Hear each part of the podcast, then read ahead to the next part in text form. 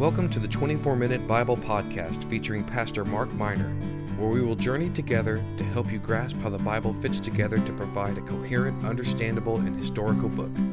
The purpose of this podcast is not to convince, but to help you understand, not to defend, but to connect the dots of this most amazing book, not to debate, but to discover the plan of the Bible. There is a plan. If you enjoy what you hear today, please leave us a review. It really does help us. And now, here's Pastor Mark. Well, as we open up episode 56 of the 24 Minute Bible Podcast, I want to get you, give you some perspectives, have you to think about a few things. Uh, of late, I have actually the last few years, but I've had a little more time, and uh, in the process of time, I've watched some movies. I never was a big movie fan, didn't go to the movies all that much, missed a lot of them that uh, might have been significant, but anyway, been watching those sometimes with my wife Pam, sometimes just uh, to uh, to chill out a little bit. But one of the things I enjoy about movies is not so much the subject of the movies, but but dating them. And I've noticed that you can use telephones to figure out when a movie was made. For example, if you're watching an Elvis Presley movie or or something with uh, some of the for sure a black and white, uh, you might notice that the telephones are party lines. I remember days early on that there were party lines, but uh, that dates it. And then then you go to some other movies and they have brightly covered colored phones. Orange. We used to have an orange phone and a turquoise phone and a pink phone and all of that. So and there was a time frame when there were lot of colorful landline phones. But then you begin to see the cellular phones. And at first, there's those huge, mega mobile phones that you just about you sat on your shoulder and it was like a brick. Uh, and you can date movies by those phones. And then, of course, the flip phones. Some of you listening probably still have a flip phone. Uh, but the flip phones came along. And then now, of course, we have cell phones and smartphones of all different varieties. And as my wife does, you can talk to your watch and have an iWatch or some of those other apparatuses. All I'm saying is that, in a perspective, the phones give us an opportunity to date when a movie was and get put it in a little bit of a context. Well, that's what we're going to do today with the Bible. Sometimes we look at specific topics within the Bible, sometimes we look at the structure of the Bible. Today we're going to look at the context of the Bible a little bit, as the topic is uh, where, where, do we get the New Testament? Can we trust the New Testament?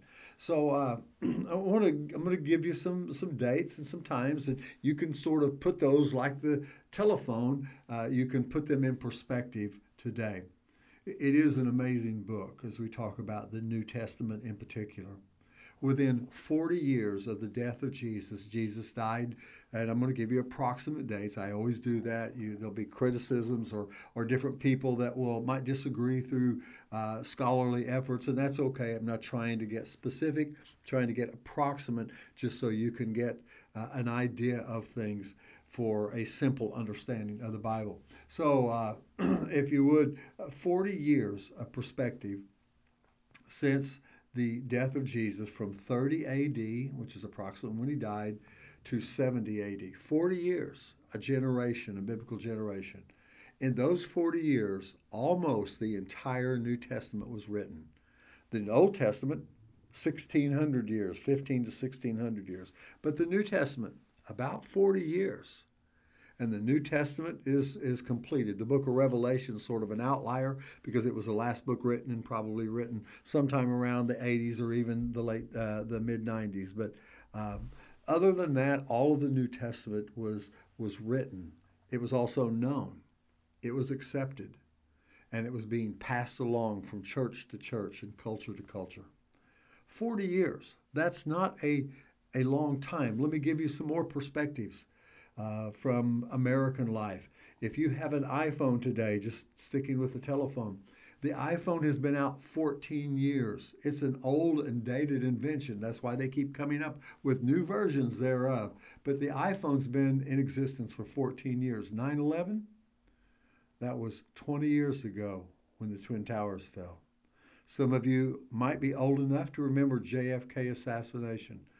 That was almost 60 years ago. World War II, 80 years ago.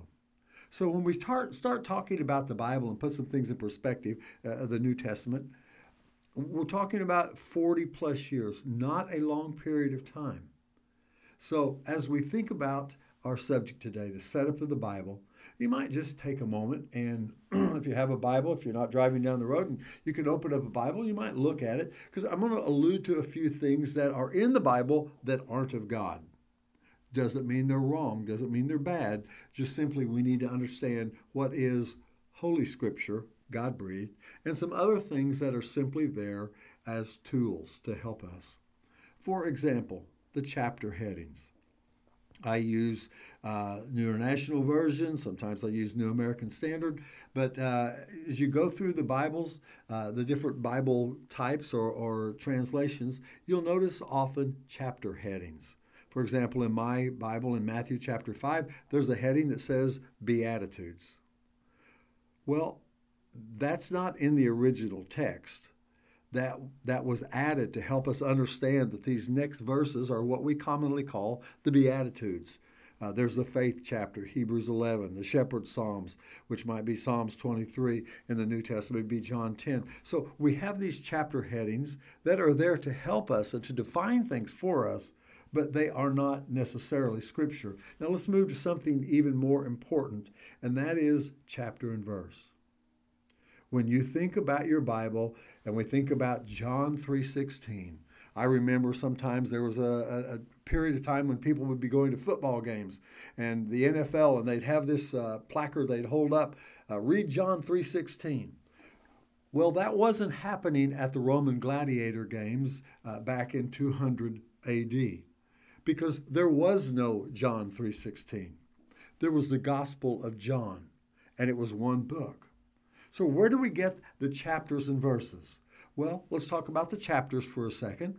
They were added around uh, 1227 AD, uh, 1,227 years after the birth of Christ. They were added to the uh, New Testament and ultimately to the Bible by a gentleman by the name of Stephen Langton. He was the Archbishop, Archbishop in Canterbury, England. And just to make it easier to find and reference things, he added the chapters. A great addition, not of God, not Holy Scripture, but the chapters certainly help us to find John. Then the verses. And most of the credit for the verses goes to a French scholar by the name of Robert Estienne, or sometimes known as Robertus Stephanus, uh, which would be an English variation of that. but uh, same gentleman. And he created a verse numbering system he plugged it into his, 19, his 1551 Greek New Testament, 1551 AD. Uh, he wrote a New Testament or translated a New Testament in Greek. And so he added these verses. Later on, he produced a Latin Vulgate, which was the entire Bible, and he continued this numbering system through the entire text of the Scripture. So the chapters and the verses were added for our convenience, but they are not part of the original autograph or the original work of God. Helpful, good stuff. Now, there are some times when you might notice the chapters don't seem to always flow as we think they should. Uh, they understand this that uh, they were placed there by men. So the, they, the chapters are not holy, but they are certainly helpful. So today, as we think about perspectives, and, and I hope this is interesting to you simply because it is important to understand the context. How can we trust the Bible? In fact, and the New Testament in specific. What we're going to look at today is, is some vocabulary terms. I'm sure you hate those. You hated them in school. You hate them now, maybe. But just a couple of words we need to understand, and then some dates. And then we're going to talk about who put the New Testament together and why we can trust it. So I hope this is helpful for you today. I think it'll be informational. Uh, for me, it's important because it gives solidity to the things that I'm reading. It helps me realize that this, this book, this Bible, and particularly this New Testament, is so trustworthy and it is so uh, valid that I don't have to take a second seat to anyone at any university when we start talking about books and the authenticity of them. So here we go. We're going to talk about some vocabulary terms. Two terms in particular. One of them is a term known as canon, C A N O N. Now, what does that mean? Well, I know it's a type of a camera that's out there, and it's a good camera, by the way. But canon uh, means an accepted standard. So if I said that, that something measured eight inches, Well, you would know exactly what eight inches were because the inch is a canon, it is a standard accepted form. Or if I say I weigh 175 pounds, you would also understand that because pounds are a, an accepted canon or form. Today, the temperature might be 60 degrees. There's another canon or standard that is universally accepted across the culture, even across the world. Well, the New Testament canon is accepted uh, across the world. It contains 27 books. We'll touch more on those in a minute. Uh, but it, that's what canon means it's a standard, it's accepted, it's understood by everyone. The second vocabulary term is autographs. When we talk about autographs, we know that people sign their name. That's an autograph. But as we talk about autograph in regard to the scripture, we're talking about the personal writing of the author.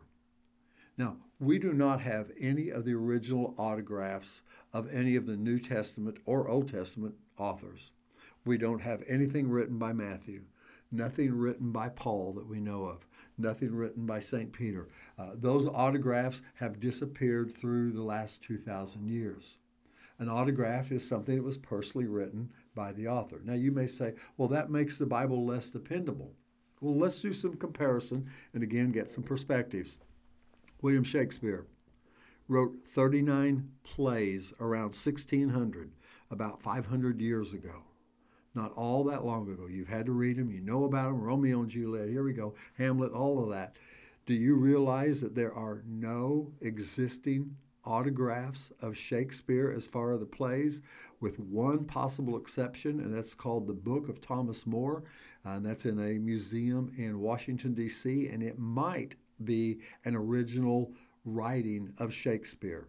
We only have six copies of his signature that perhaps came from William Shakespeare, and yet he's famous and he's accepted and and uh, is a canon. Everybody understands Shakespeare's writings, but we don't have his autographs.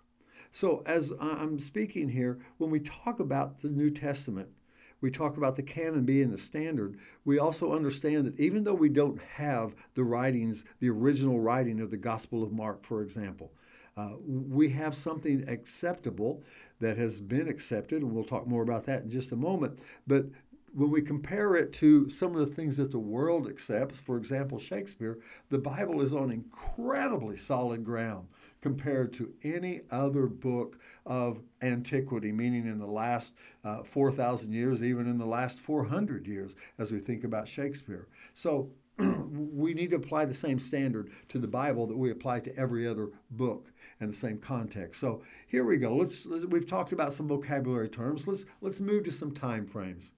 I like time frames. They help me to understand and to put the Bible into uh, uh, bite-sized pieces, and also to to understand the flow of the Scripture as it moves from beginning to end. So let's get these time frames established. Again, these are somewhat approximate.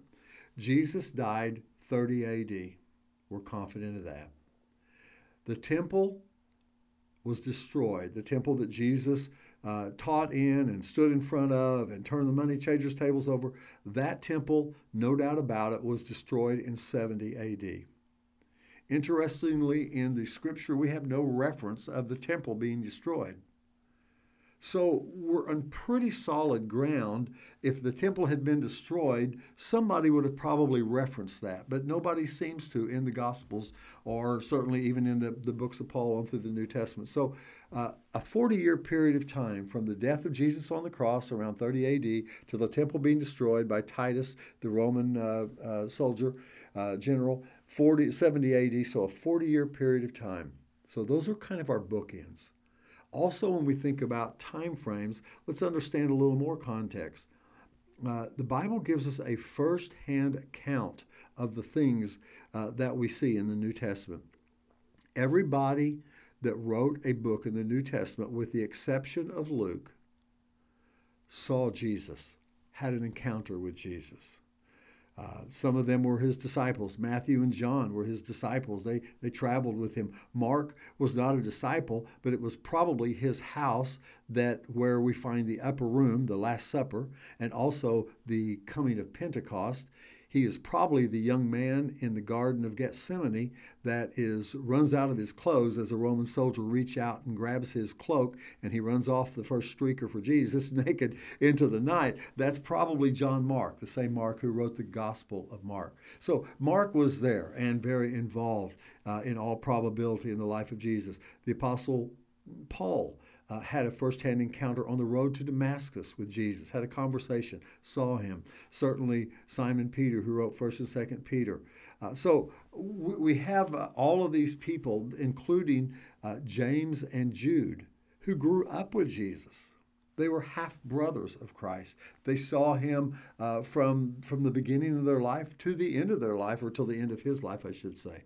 So, all of the authors, with the exception of Luke, and, and I love Luke, uh, Luke might have been a Gentile, probably was, perhaps the only non Jewish author in the Bible.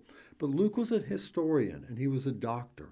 And he combines all those things together. The reason the Holy Spirit uses him to write this one of the four Gospels, I think, is to document. And he says right from the very beginning, his purpose is to set aside a historical account of the life of Christ.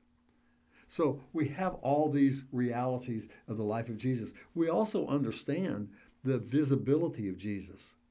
If, if the New Testament was false, it would have been so absolutely easy to disprove the writings of these 27 books. Thousands of people saw Jesus die on the cross. Thousands.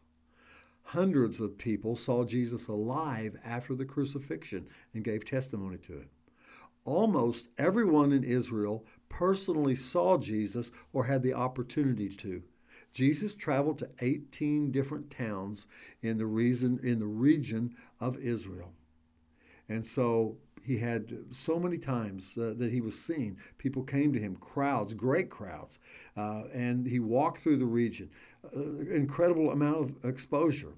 If the gospel writers had made up lies, if they had concocted false miracles, misrepresented Jesus in any way, with all the thousands of personal encounters with Christ while he was alive during his 33 year uh, period here on earth, easily exposed and dismissed. The Jews all saw Jesus.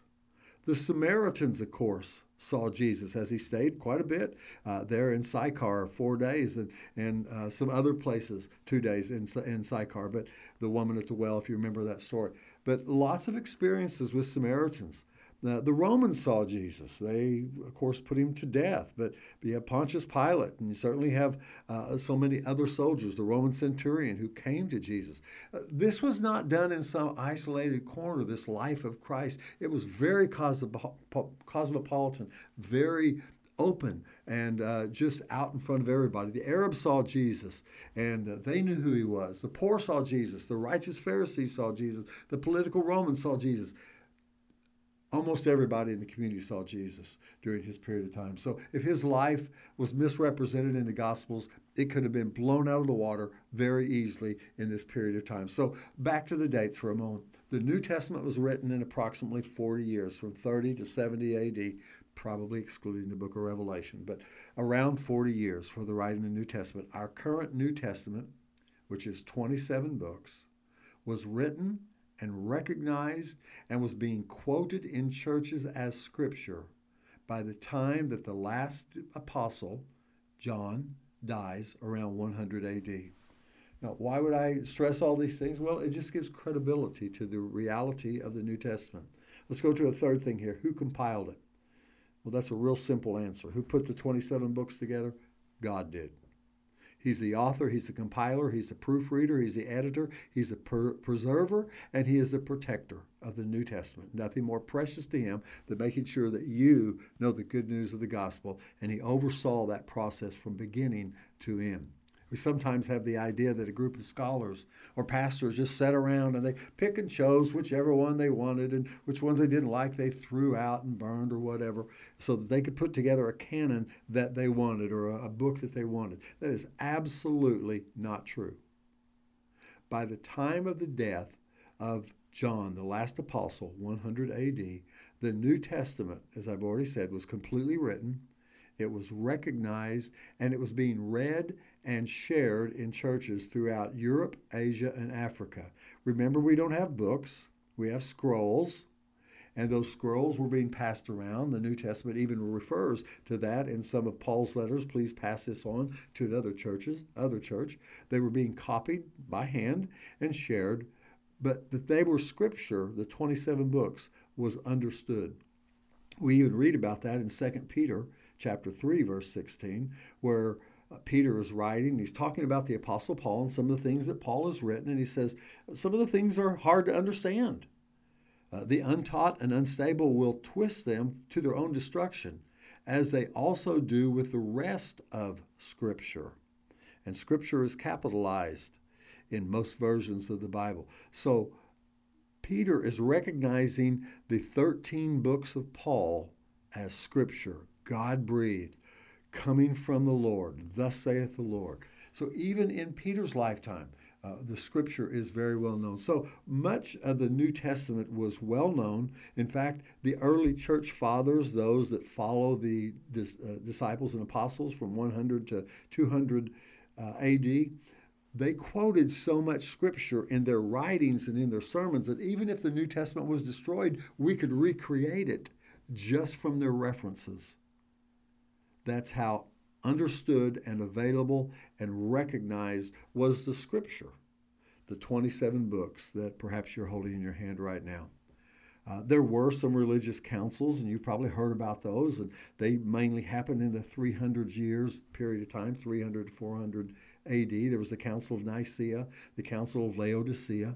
But their job was not to decide what the scripture was going to be for the New Testament, which books made it, which didn't. That had already been decided before John the Apostle died. All they were doing is putting their, in a sense, good housekeeping seal of approval. There were many false books, false doctrines, false stories, uh, heretical sort of teachings that were out there, and they were coming into church and saying, and people were being told, ignorant people sometimes, this is the scripture. And so they wanted to confirm, they wanted to let everyone know that this is, in fact, the New Testament that God has given us. Let's go on for a moment to why we can trust the New Testament. I, I I like to call these the four A's of why you can trust the New Testament. In fact, what is a criteria even for a book making the New Testament? Four things, all beginning with letter A. One, it has to be authoritative. Does it have that, thus saith the Lord? Is it God breathed and you just know it, you feel it, there's a witness there? Is it authoritative? Secondly, is there agreement with the writer? So if a, if a book is written, if Paul writes the book of Titus, or Peter writes Second Peter, or John writes First John, does it agree with all the other books? Is there a, a unity of spirit, an agreement of the writers? The third thing is it written by apostolic authors? In other words, is it under somebody who saw Jesus? And as I said earlier, other than the book of Luke, we have no reference that Luke ever saw Jesus, but everybody else had seen Jesus or had been in the area of Jesus and was very, very, very much aware of what was going on in Judea during these early biblical times, these New Testament times. Uh, Luke, uh, besides Luke, there was Mark, James, and Jude. I mentioned them. Hebrews, we really don't know who wrote the book of Hebrews. Uh, we're not sure about that, but uh, sometimes it's attributed to Paul, sometimes to Barnabas, Apollos. Uh, we're not really sure. In fact, one of the uh, old, the early church fathers says said we only God knows who wrote the book of Hebrews doesn't really matter. It has that, thus saith the Lord. We're confident it was written before the destruction of the temple because it talks about the temple so much throughout the book of Hebrews. If the temple was no longer extant, in other words, if it was a, a, trash heap on the ground had been burned down by Titus and his armies, which indeed it was in 70 AD, they would have referenced it, no doubt about it. It was one of the most cataclysmic and life changing things for the Jews that their temple of uh, some thousand years uh, was laying there in ashes on the ground. So we would have known something about it. I said thousands, actually hundreds of years, not thousands, that the temple was in existence, the second temple. So the third A was, is it apostolic? The fourth A is, was it accepted by the early church? The early church understood, they saw, and, and many of them in person, the events, the stories that transpired. So there was an acceptedness of the 27 books of the New Testament. So we have a really solid foundation to believe in the New Testament. We have currently around 5,800 copies of the New Testament in Greek that are not autographs, but that were written by various church leaders uh, through the early hundreds of years. By the way, we only have 20 copies of Julius Caesar's writings. Nobody questions that, that Julius Caesar wrote them.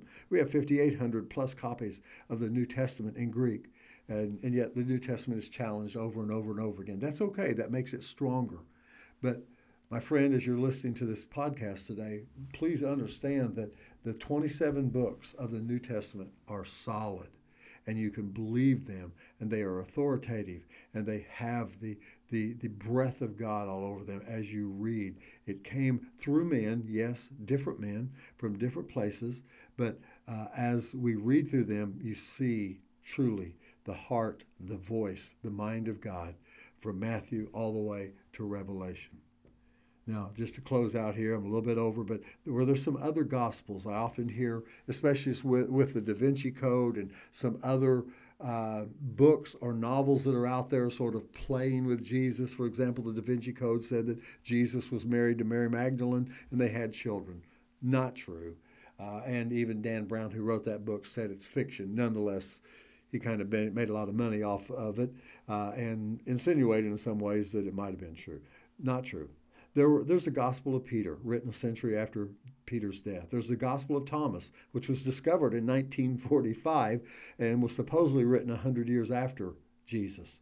There's the Gospel of Mary Magdalene, which uh, perhaps uh, the Da Vinci Code used as part of their reference, but it transforms Mary. It was probably kind of a feminist sort of idea there. And uh, Mary is the leader of the, the band of disciples, and she leads the way, and, and she's kind of the heroine of that. There's the Gospel of Judas, written about the fourth century, uh, so uh, 300 plus years after Jesus, and it makes Judas uh, sort of a hero and not a villain. So there are other Gospels. There's certainly other books written, but my friends, you can trust the 27 books of the New Testament. It is the most researched, resourced, quoted, accredited, and factually reliable book in history. And it tells us of the coming and the death and the burial of Jesus Christ and his resurrection from the dead, which is really the gospel in a nutshell. Hey, thank you for being a part today. Next week, oh, you're not going to like this. Some of you might want to bypass this. Uh, but next week, we're going to talk about the geography of the Bible. So critical to everything that God does. And he gives them this little country of Israel, uh, really, as uh, and nobody wants Israel, but God does. And there's a reason for it, and it's his position, it's geography. So, hey, thank you for listening today. Hope this is helpful to you. Look forward to uh, seeing you next week on the 24 Minute Bible Podcast. Thank you so much for listening to the 24 Minute Bible Podcast. If you enjoyed this episode and look forward to continuing this journey to understanding the Bible, please subscribe to the channel. And if you would be so kind, please share it with your friends who might enjoy it as well. Join us next week with Mark Miner for another episode as we continue to explore how the Bible so beautifully fits together. May you have a blessed week, and may God be glorified in your lives.